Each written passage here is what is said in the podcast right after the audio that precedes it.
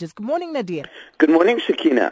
Now, uh, uh, firstly, let's just take a look at uh, the global manufacturing PMI data that's coming out today. What can we expect there? Yeah, well, you know, we saw China already coming out this morning, as you mentioned, and we're seeing uh, the UK and the Eurozone coming out later today. Now, uh, you know, the China number was obviously very, very disappointing. Um, you know, we saw new order sales declining uh, to, to, to a five-month low. We saw the overall manufacturing PMI index slowing to a three and a half year low. So there seems to be no respite for the Chinese economy, uh, Sakina. And, you know, we're likely to see further stimulus measures being injected into that economy from the uh, People's Bank of China in order to prop up economic growth. But uh, why this is relevant for South Africa is obviously, you know, we're unlikely to see any respite for commodity prices until we see a stabilization in the Chinese economy. And it's been a bit of a perfect storm for them, hasn't it? Uh, you know, we've seen a, a, a crashing of their stock market market uh, this month, which has obviously precipitated,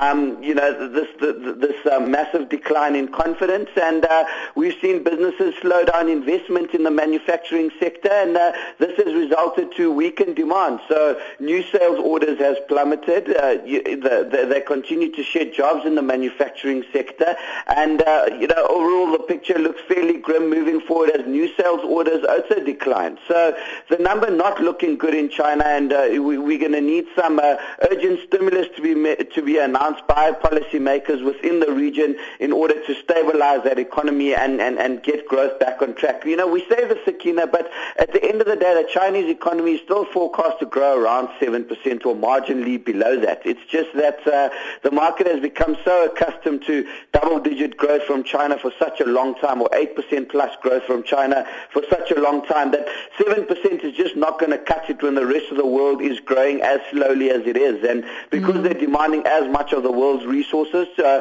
uh, commodity-based economies are obviously hit the hardest, the likes of Brazil, Australia, South Africa. And that's why we're seeing, part of the reason why we're seeing these currencies taking such a significant whack as well um, over the last couple of weeks. So all in all, uh, the Chinese number is disappointing, although we're expecting a slightly better number from the Eurozone, uh, recovering from the pits of the recession and uh, starting to recover very marginally marginally from from uh, the, the, sovereign debt crisis. So, um, yeah, all in all, not a great number from China, but let's hope the UK and the and the, and the eurozone number can continue to impress as the econ- as both the economies have been on an improving tra- trajectory for the last uh, couple of months. I suspect we'd take 7% any day, Nadir. but, um, you know, looking at uh, the uh, gold sector and the wage negotiations that have been going on for quite some time there now, and um, uh, seemingly no closer to reaching an agreement because AMCU uh, seems to be the latest to have rejected the latest wage offer.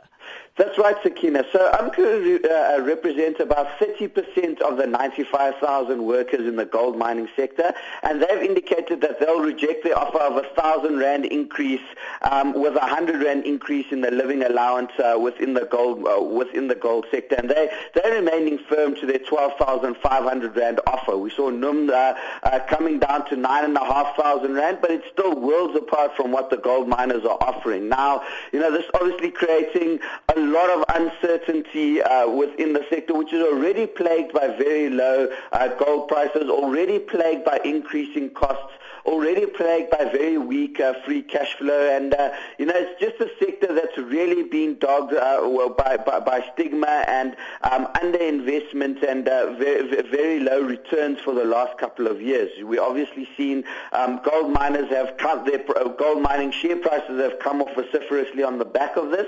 I mean, Anglo Gold is now trading at under 80 rand a share, Sakina. I mean, that's it's it's it's brutal what's happened to that share price in the face of all the uncertainty facing the company. So until we see a materially higher gold price, um, these companies are going to continue to battle under the auspices of increasing wages. And I suppose, um, you know, one of the things that the gold, the, the gold miners in South Africa, the gold mining companies in South Africa did have was access to cheap labor. And, you know, the chickens are coming home to roost now, and that no longer seems to be the case as South Africa has become an increasingly unequal society. So let's see what uh, comes of these talks, but uh, it's not looking great at the moment, Sakina. And if we do see um, strikes in, within the gold mining sector, and it seems to be getting to that point, um, as Joseph Mathunjwa uh, addressed the, the AMCU members yesterday and said, if it's necessary to march to the gold mining companies' offices, they'll do so.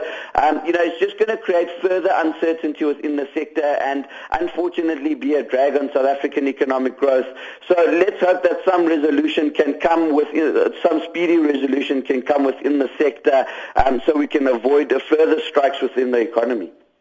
Well, Nadir, um, you know, we're going to leave it there for this morning, uh, but uh, personal consumption data coming out of the U.S. also, but we'll talk about that tomorrow.